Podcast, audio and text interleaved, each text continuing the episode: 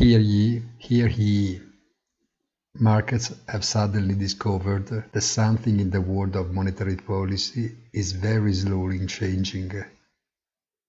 This news has caused a cold shiver in the hot days of August, and now everyone is on alert to hear what Chair Powell will anticipate in Jackson Hole, since, in any case, no official decision can be made before the end of September, when the Federal Open Market Committee meets.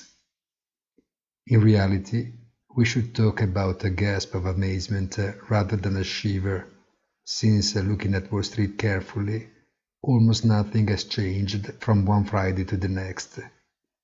However, the dollar has strengthened, and sub-investment grade bond spreads have veered sharply to the upside, two fairly clear signs of a lower risk appetite on the part of investors.